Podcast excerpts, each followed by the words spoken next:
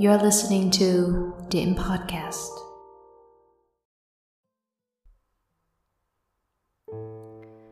Ngày 8 tháng 10 năm 2021, một người đàn ông làm nghề thợ hồ tại tỉnh Long An và vợ mình quyết định di chuyển về quê vợ để sống. Suốt thời gian dịch bệnh xảy ra tràn lan ở các tỉnh miền Nam, ông không thể tiếp tục duy trì cuộc sống ở nơi đất khách vì không còn kế sinh nhai. Trên chiếc xe máy từ Long An về đến Cà Mau của hai vợ chồng lỉnh kỉnh nào là quạt máy, nệm ngủ, đồ ăn, thức uống. Song hành cùng hai vợ chồng là một cặp vợ chồng khác, cũng di chuyển bằng xe máy và 15 chú chó. Gặp trời mưa, họ cẩn thận lấy bao ni lông và áo mưa trùm mấy đứa con bốn chân lại, không để chúng bị ướt và nhiễm lạnh. Vài bức hình chụp lại cảnh hai vợ chồng ngồi thụp xuống, người thì cầm hộp cơm ăn, người đang chia cơm từ những hộp cơm còn lại cho mấy chú chó. Về tới Cà Mau, như bao người về từ ngoại tỉnh, họ thực hiện lấy mẫu xét nghiệm virus COVID-19 theo quy định. Kết quả xét nghiệm cho thấy ông và vợ đã nhiễm COVID-19 và phải cách ly để chữa trị. Những chú chó thì được nhốt ở một nơi khác. Nhưng ngày hôm sau, hai vợ chồng lặng lòng khi đàn chó của mình bị tiêu hủy tại trích báo Tuổi Trẻ Online, bên ngoài khu cách ly, trước sự chứng kiến của người dân trong và ngoài khu cách ly. Khi thông tin được đưa lên báo và mạng xã hội, Hội Người Bảo vệ Động vật thì lên tiếng đòi cơ quan chức năng phải giải trình về quyết định thiếu nhân đạo này. Phần còn lại ủng hộ quyết định của ban lãnh đạo chống dịch địa phương vì mạng người quan trọng, phòng dịch hơn chống dịch. Đối với cá nhân mình thì đây là một câu chuyện thương tâm. Và nếu nghe tới đây, mọi người đoán rằng chủ đề hôm nay của chúng ta sẽ là về những người bạn bốn chân thân quen này, thì mọi người đã đoán đúng. Tuy nhiên, vấn đề không dừng lại ở con số 15, mà mình muốn thông qua sự việc trên, chúng ta có một cái cơ hội để cùng nhau đi xa hơn một chút nữa, bởi vì có lẽ mọi người sẽ phải giật mình trên đoạn đường sắp tới đó. Mình hy vọng mọi người cùng lắng nghe tới cuối, và nếu có thể thì hãy chia sẻ những cái cảm xúc của mọi người với mình bằng cách kết nối qua Instagram của Điểm hoặc email cho mình tại địa chỉ email gắn dưới phần thông tin mô tả của tập ngày hôm nay. Mình là Nhã Nhi, còn đây là Điểm Podcast. You're listening to Điểm Podcast. Nếu mà có thể chia dân số thế giới ra làm hai nhóm, thì mình nghĩ rằng thế giới được chia thành hai nhóm người. Một là những người yêu quý chó mèo và động vật. Hai là những người không hợp với chó mèo và động vật nói chung. Có thể rằng là rất là thích nhưng mà bởi vì dị ứng chẳng hạn cho nên là không được chơi chung với lại chó mèo. Hoặc là có thể là họ không thích chó mèo luôn. Thì hai nhóm người này có cái quan điểm và cái cách đối xử với động vật khá là đối lập nhau. Nhưng cũng giống như đàn ông sao Hỏa và đàn bà sao Kim, họ phải sống cùng nhau trên một hành tinh. Và cái sự va chạm về cách nhìn nhận và đối xử với động vật từ trước đến nay của hai nhóm người này thì đã gây nên nhiều cuộc đụng độ và tranh cãi nảy lửa. Nếu mọi người dành thời gian để đọc những cái comment của các bạn đọc dưới những cái bài báo liên quan đến vụ 15 chú chó bị tiêu hủy trong sự việc lúc nãy mà mình nhắc đến, thì có lẽ mọi người sẽ thấy rõ ràng cái sự phân cực này. Mình thì thuộc nhóm người thích chó mèo. Mình có chú chó đầu tiên trong cuộc đời vào năm mình 9 tuổi và lúc đó thì đang học lớp 3. Con chó của mình nó có một cái tên rất là mèo, nó tên là Kitty. Kitty là một chú chó cái và Kitty đã là chủ thể miêu tả trong khá nhiều những cái bài văn tả con vật mà em yêu thích trong môn tập làm văn những năm mà mình học cấp 1. Mình đón Kitty về nhà lúc nó mới 2 tháng tuổi. Và ngày đầu tiên sau khi về nhà mình thì Kitty đã thẳng chân đẩy cửa vào phòng của mình. Và bằng một cái cách thần kỳ nào đó cũng không biết nữa mà nó có thể chui qua cái lớp mùng để chui lên giường mình nằm ngủ ngay dưới chân của mình. Kitty là chú chó có cái sở thích ẩm thực đa dạng nhất mà mình đã từng tiếp xúc. Nó ăn đu đủ, ăn chôm chôm, biết ăn chè đậu trắng ở trong bịch mà cắn một cái góc ra giống như là con người vậy đó. Và thậm chí là còn uống rượu cúng của ông địa và ông thần tài vào ngày mùng 10 âm lịch nữa. Có thể nói rằng là từ lúc con người thuần phục được loài chó thì lợi ích cơ bản của việc có một con chó ở trong nhà là để nó canh nhà cho chúng ta, đóng vai trò người giữ cửa. Nhưng mà thế cờ nay đã bị lật ngược. Mối quan hệ chủ tớ ngày xưa nay đã khác. Ngày nay thì lắm khi một chú cún lại được những anh sen, chị sen chăm chút, chải chuốt và ăn diện còn hơn là cho cả bản thân mình nữa. Cũng đúng thôi, bởi vì ngoài giá trị trong nhà thì chúng ta tìm thấy ở loài chó một người bạn trung thành, biết lắng nghe và chia sẻ. Suốt những cái năm tháng trưởng thành của mình, nhờ có Kitty mà đỡ cô đơn hơn rất là nhiều. Bởi vì mình là con một, và may mắn thay Kitty là một con chó có một cái tấm lòng rất là rộng mở. Mỗi lần mà mình bị mẹ la hay là cảm xúc nó tiêu cực á, thì Kitty là cái nhân vật duy nhất ngồi đó và lắng nghe mình lảm nhảm mấy câu chán đời. Mấy lúc như vậy thì mình cảm thấy giữa mình và Kitty có một cái sự kết nối rất là đặc biệt. Nhìn mắt nó lúc đó cũng khá là buồn lắm, có cái vẻ thông cảm rất là nhiều. Kitty không những là kiên nhẫn với mình, mà còn kiên nhẫn với cả những cái sinh vật nhỏ bé khác loài với nó nữa. Hồi đó thì ngoài Kitty, nhà mình còn nuôi một con mèo tên là Money, và một con chó đang ở độ tuổi thiếu nữ, chưa có trải qua chuyện chồng con như là con Kitty nhà mình, mà nó đã để cho con Money á, rút vào lòng và ti á, đến độ mà nó có sữa luôn. Mặc dù là Kitty nó chưa bao giờ sanh con cả, cũng đủ nói lên cái sự ấm áp của Kitty nhà mình. Mình nuôi Kitty được 9 năm thì nó tạm biệt mình để đi đến một cái thế giới khác. Nếu mọi người đã coi bộ phim hoạt hình Inside Out thì có lẽ mọi người đã biết tới những cái nơi cất giữ ký ức của một con người. Thì đối với mình, ký ức về Kitty luôn nằm trong cái khu vực thuộc về gia đình. Và mình tin rằng là bất kỳ những ai yêu thương động vật hay là chó mèo và có nuôi chó mèo á, thì đều sẽ có những cái trải nghiệm vô cùng đặc sắc tương tự như trải nghiệm của mình đối với Kitty vậy. Nhưng mà nếu nhận thức của chúng ta về loài chó chỉ dừng lại ở mức độ là chó là một cái người bạn thân và có thể làm trò cho chúng ta xem, ở bên chúng ta những lúc mà chúng ta cần, thì có lẽ là vẫn chưa đủ. Ở rất nhiều nơi thì chó đóng vai trò như là cánh tay nối dài của lực lượng quân đội để bảo vệ quốc gia, truy lùng tội phạm, phát hiện chất cấm ở các sân bay, vân vân. Bộ Quốc phòng của Mỹ đã đầu tư vào rất nhiều những cái công nghệ mới nhằm tìm ra một giải pháp để mà phát hiện ra những cái thiết bị bom tự chế được chôn dưới lòng đất trên các chiến trường Iraq và Afghanistan. Kết quả là sau 19 tỷ đô được rót vào các thể loại công nghệ khác nhau trong nhiều năm ròng rã, thì cái nhân tố có khả năng phát hiện ra những loại bom này một cách hiệu quả nhất lại chính là khứu giác của những chú chó đã được huấn luyện, với độ chính xác là hơn 80%. You're listening to Điểm Podcast. Năm 2008, bà Maureen Burns, chủ nhân của một chú chó giống Collie 9 tuổi tên là Max, để ý thấy những biểu hiện lạ lùng của chú chó nhà mình. Bình thường thì Max là một chú chó rất là hoạt bát và nhanh nhẹn, nó rất là quấn người. Nhưng mà một ngày không báo trước thì Max trở nên lầm lì, thụ động một cách lạ thường. Bà Maureen lúc đó thì chỉ nghĩ đơn giản rằng là có lẽ Max nó đã già rồi, và những cái biểu hiện của nó chỉ là dấu hiệu của tuổi tác mà thôi. Nhưng rồi bà để ý thấy rằng là Max có những hành động như là ngửi vùng ngực của bà, và nó lập tức lùi lại với cái ánh mắt buồn bã. Bà Maureen có một cục bú nhỏ ở cái khu vực ngực, và bà đã chụp X-quang trước đó. Bác sĩ thì báo là mọi thứ đều bình thường. Nhưng mà sau khi Max có những cái hành động bất thường kể trên, thì Maureen bắt đầu gắn kết chúng với cái khối cộm ở trên ngực của mình. Bà đã thực hiện chụp X-quang thêm một lần nữa, và kết quả vẫn cho thấy rằng không có gì đáng ngại.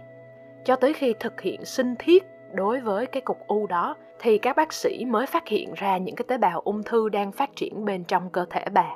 Ngày mà Maureen xuất viện sau khi đã loại bỏ các tế bào ung thư vú, một cách thần kỳ, Max trở lại là Max của ngày hôm qua.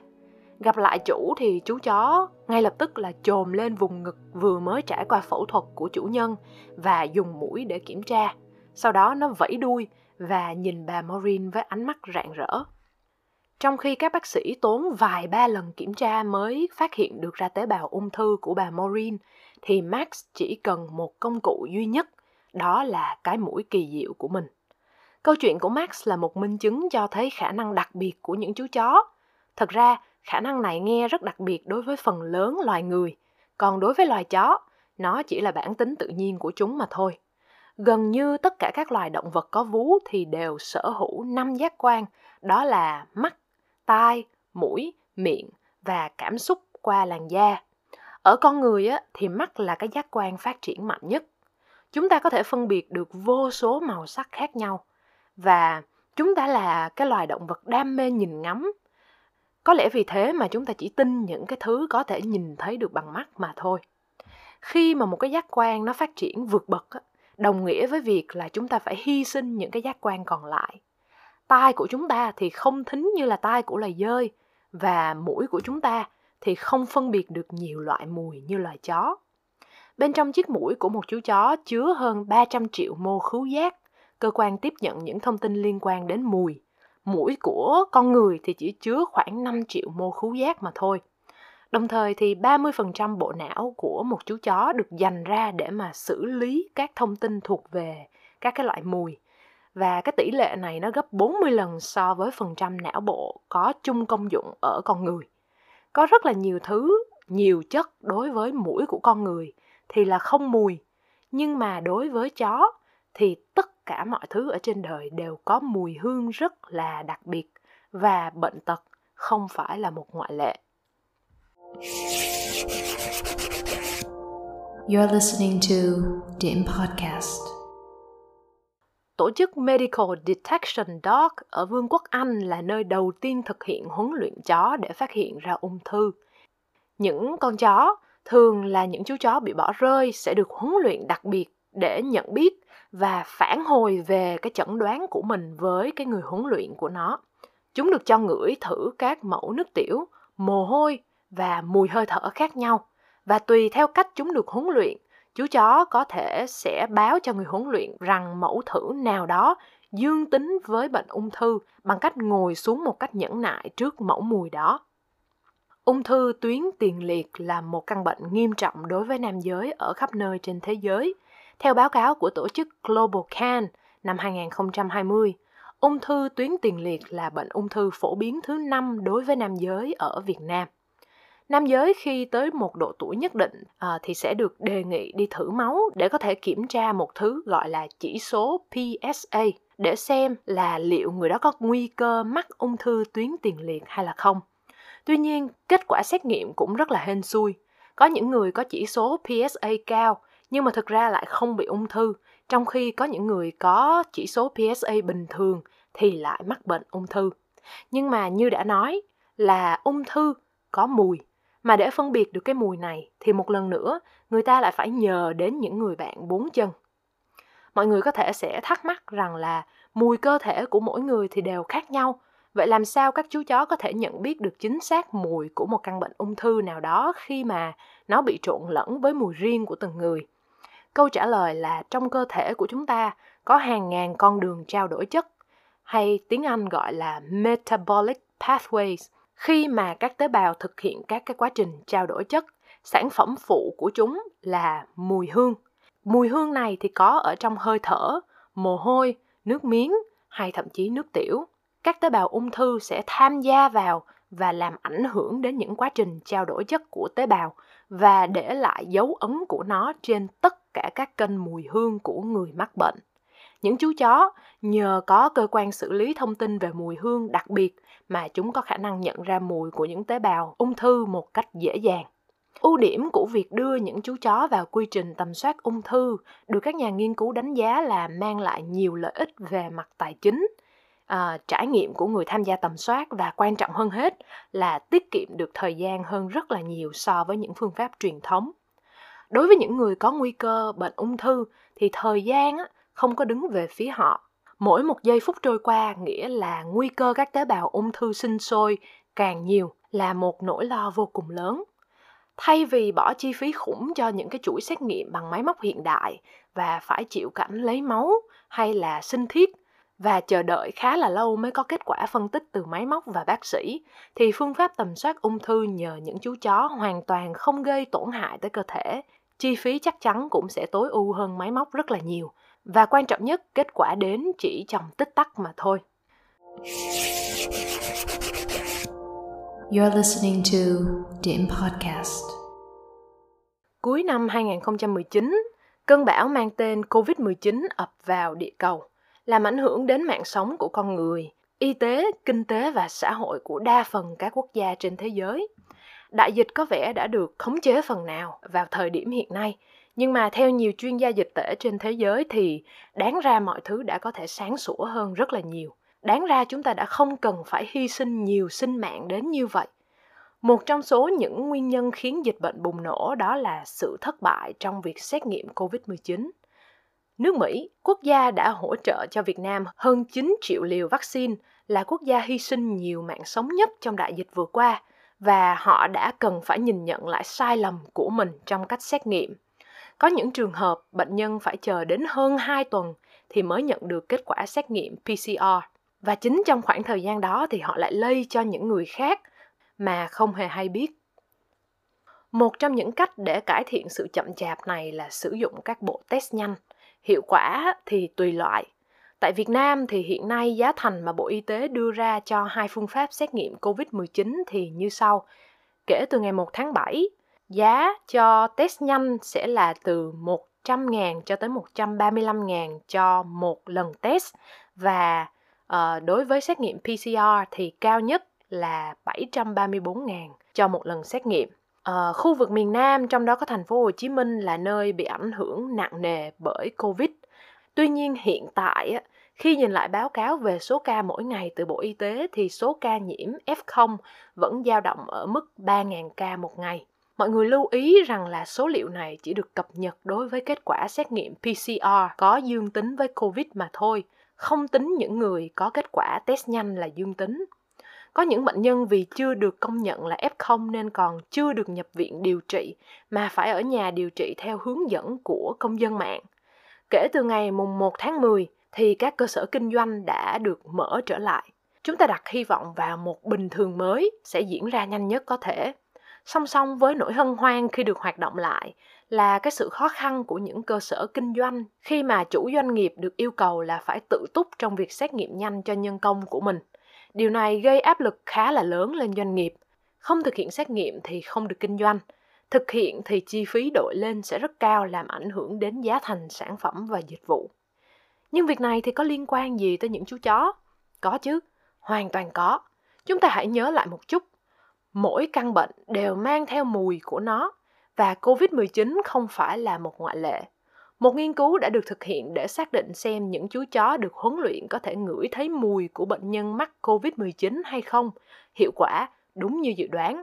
Những con chó cho kết quả chẩn đoán nhanh và độ chính xác cao từ 82 đến 94% với thời gian chỉ vài giây mà thôi. Theo tờ báo Guardians của Mỹ, độ chính xác của xét nghiệm PCR là 97%, trong khi các bộ kit thử nhanh thì chỉ có độ chính xác khoảng từ 58 cho đến 77%. Các chuyên gia thậm chí đang tìm cách nâng tầm phương pháp này lên một tầng cao mới bằng việc tìm cách tổng hợp mùi hương của các loại bệnh, trong đó có các căn bệnh ung thư và Covid, thành những mùi hương nhân tạo để có thể huấn luyện cho bất kỳ một chú chó nào ở bất kỳ nơi đâu trên thế giới.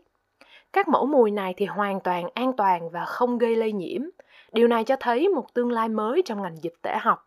Nếu chúng ta chú trọng vào sức mạnh của những chiếc mũi siêu thính và phát triển chúng, thì trong tương lai, thế giới sẽ có thêm một đội ngũ khuyển lực dồi dào và có thể phục vụ nhiệt tình cho công tác chống dịch bệnh trong trường hợp có một thể loại virus mới gây bệnh khác xuất hiện. Đứng đầu dự án nghiên cứu về việc đưa chó vào tuyến đầu để phát hiện ra những người nhiễm Covid, cô Claire Guest cho biết, một con chó có thể ngửi và đưa ra kết luận của hơn 200 người trong vòng 1 tiếng. Điều đó có nghĩa là nếu chúng ta có 4 con chó thì số người được xét nghiệm sẽ là gần 1.000 người trong vòng 1 giờ đồng hồ. Kết quả có liền mà còn không phải chịu cảnh ngồi xuống gồng mình lên để cho các nhân viên y tế chọc cây vào mũi để lấy mẫu. Phương pháp này được cho là rất hữu hiệu đối với những nơi đông người như là sân bay hoặc là trung tâm thương mại hoặc là các cơ sở kinh doanh, sản xuất, vân vân. Những nơi có nhiều người ra vào với một cái tần suất cao. Dĩ nhiên, những chú chó cũng sẽ có lúc sai sót, cũng như tất cả các phương pháp thử khác mà thôi. Nhưng đối với bệnh truyền nhiễm thì thời gian đúng là vàng bạc. và những chú chó có thể sẽ tiết kiệm cho con người rất nhiều tiền bạc. Câu hỏi được đặt ra là có phải bất kỳ loài chó nào cũng có thể được huấn luyện để phát hiện ra những cái loại mùi ung thư hay là Covid-19 hay không? Chúng ta thường nghĩ rằng là chỉ có những con chó giống đặc biệt như là Berger hay là Golden Retriever thì mới có cái khả năng này mà thôi. Nhưng thật ra thì giống chó không có quan trọng đến như vậy. Chỉ cần đó là một chú chó thì chúng đã sở hữu một cái chiếc mũi thính gấp 40 lần con người rồi. Quan trọng là chúng ta, con người, có dành ra thời gian và sức lực để huấn luyện cho chúng hay không mà thôi. Mỗi loại chó thì sẽ phù hợp với những thể loại huấn luyện và những môi trường làm việc phù hợp. Ví dụ như là những giống chó to và có sức khỏe bền bỉ thì sẽ thích hợp với môi trường làm việc ngoài trời, khắc nghiệt hơn. Còn những giống chó nhỏ thì phù hợp với những môi trường ít khắc nghiệt như là phòng khám chẳng hạn, hoặc là những trung tâm thương mại. Có nghĩa là chó ngoại, chó lai hay thậm chí là những con chó ta thì vẫn có thể trở thành những anh hùng vào lúc cần thiết. You're listening to Điểm Podcast. Tới đây, mình muốn mọi người nhớ lại về 15 chú chó bị tiêu hủy ở Cà Mau. Những người phản đối việc tiêu hủy này sẽ đưa ra lý luận là chưa có bài báo khoa học chính thức nào nói chủ bị Covid thì chó cũng sẽ nhiễm và chó là vật trung gian gây lây nhiễm lại cho con người. Ngược lại, những người khác thì sẽ nói rằng là phòng bệnh hơn chữa bệnh, lỡ đâu những con chó đã nhiễm mầm bệnh và lây lại cho những cái người khác ở trong khu cách ly thì sao? Mạng sống của con người dù gì thì vẫn quan trọng hơn nhiều. Mình thực sự không trách ai, không trách cơ quan chức năng vì đã đưa ra cái quyết định là tiêu hủy 15 chú chó này. Vì một người không ăn được sầu riêng mà đem cái trái sầu riêng đó đi vứt thì không có tội. Mặc dù trái sầu riêng đó có thể là mỹ vị đối với một cái người khác.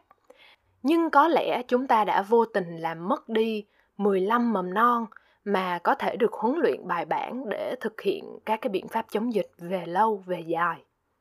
Chúng ta đang sở hữu những vị thầy thuốc đáng kính, những vị thầy thuốc không hề vẽ vời chi phí khám chữa bệnh, những vị thầy thuốc sẵn sàng chẩn đoán bệnh cho chúng ta chỉ vì đơn giản, chúng thích gần gũi với con người và trung thành với loài người. Nhưng chúng ta, loài vật nghiện những chứng cứ hình ảnh, đâu có chịu tin vào những người thầy thuốc này. Hiện thực không hề dừng lại ở cái con số 15. Theo thống kê của tổ chức 4Paws, một tổ chức quốc tế về bảo vệ động vật, thì năm 2020 tại Việt Nam có gần 5 triệu con chó. Mình xin nhắc lại, 5 triệu con chó bị giết để làm thịt. Cầy tơ 7 món, 5 món, 1 món xuất hiện ở khắp mọi nơi. Và với cái con số này thì tính ra một ngày có đến 13.698 con chó bị giết, gấp 913 lần số con chó bị tiêu hủy ở Cà Mau. Những chú chó bị giết này có rất nhiều con bị bỏ rơi vì nhiều lý do như là không đẹp, không khôn, hoặc là do chúng đi lạc, hay là do nhiều lý do khác. Chúng là chó hoang, nhưng rất nhiều trong số chúng là vật nuôi của những cái gia đình yêu thương chúng như là người nhà. Họ coi chúng như là một thành viên của gia đình, giống như là Kitty của mình vậy. Chúng ta có xu hướng để ý đến những con số, những cái tiêu đề giật gân trong một ngày nào đó và thường bỏ qua những cái gì đang xảy ra mỗi ngày. Mình tin rằng là khi nghe cái con số này, mọi người ít nhiều sẽ thấy giật mình. Tổ chức 4Paws thậm chí còn đưa ra phác họa chân dung điển hình của những người hay ăn thịt chó tại Việt Nam. Đó là nam giới, sống tại hoặc đến từ miền Bắc Việt Nam, là người trưởng thành từ 25 tuổi trở lên, có thu nhập cá nhân từ 5,5 triệu đến 6,5 triệu đồng, đã kết hôn và có con, ít nhất đã hoàn thành bậc giáo dục trung học phổ thông. Cũng trong báo cáo của 4Paws thì tất cả những người ăn thịt chó trong khảo sát này tin rằng thịt chó chứa nhiều dinh dưỡng hơn những loại thịt khác và nó giúp cho họ cảm thấy khỏe mạnh hơn. Và thường thì người ta ăn thịt chó ta vì số lượng của chúng đông đảo và không được chăm sóc kỹ càng bằng những con chó Tây ngoại nhập mắc tiền khác. Chúng thường được thả rông hoặc thậm chí được nuôi để lấy thịt. Trong khi đó thì các chuyên gia huấn luyện chó của tổ chức Medical Detection Dog, mặc dù là nhận thấy rõ ràng tương lai của phương pháp tầm soát bệnh ung thư bằng chó, Tuy nhiên, họ cũng đang đối mặt với việc không có đủ nguồn lực chó để cung cấp cho các địa điểm cần thiết, thì chúng ta lại đang giết hơn 10.000 con chó mỗi ngày chỉ để phục vụ cho mục đích ăn uống. Mahatma Gandhi đã từng nói, sự vĩ đại và tiến trình đạo đức của một quốc gia có thể được đánh giá bằng cách những con vật ở quốc gia đó được đối xử như thế nào.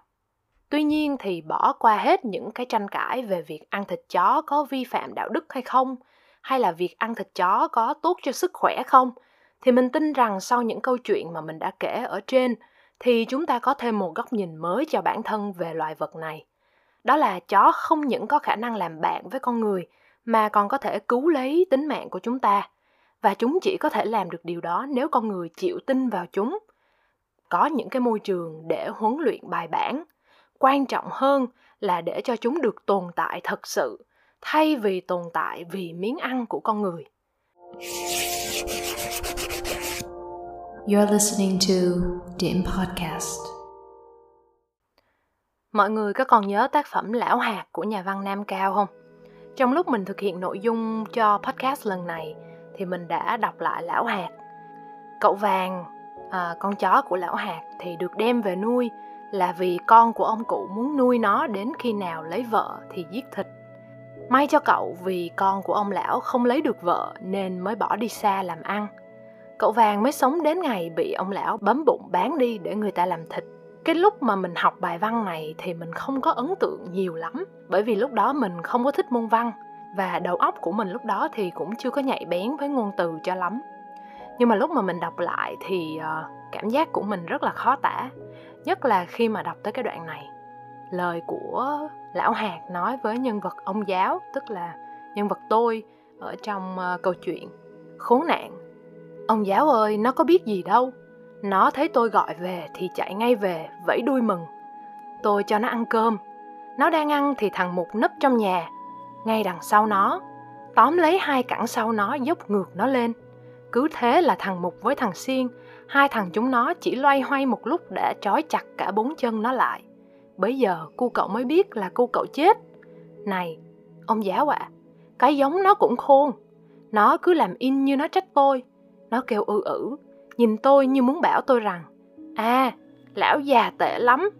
Tôi ăn ở với lão như thế mà lão xử với tôi như thế này. Thì ra, tôi già bằng này tuổi đầu rồi mà còn đánh lừa một con chó. Nó không ngờ tôi nỡ tâm lừa nó. Nếu có một điều gì đó mình muốn gửi gắm với mọi người sau khi nghe tập này, thì đó chính là lần tới, nếu ai đó có nói mạng sống của một con người là quan trọng nhất, và rằng thịt chó ngon thì cứ ăn thôi, xin mọi người hãy nhớ rằng có những thứ chúng ta không thấy, không có nghĩa là nó không ở đó. Đó có thể là một căn bệnh ung thư, một loại virus mới, và có những vấn đề nghiêm trọng và nan giải đến nỗi mà chúng ta cần nhờ đến sự trợ giúp của một loài vật khác. Biết đâu đó trong tương lai, mạng sống của mình và của mọi người sẽ được cứu rỗi bởi những vị bác sĩ bốn chân thì sao? Cảm ơn mọi người đã dành thời gian để lắng nghe tập audio lần này. Chúc mọi người một ngày thật ý nghĩa. Mình là Nhã Nhi, còn đây là Điểm Podcast.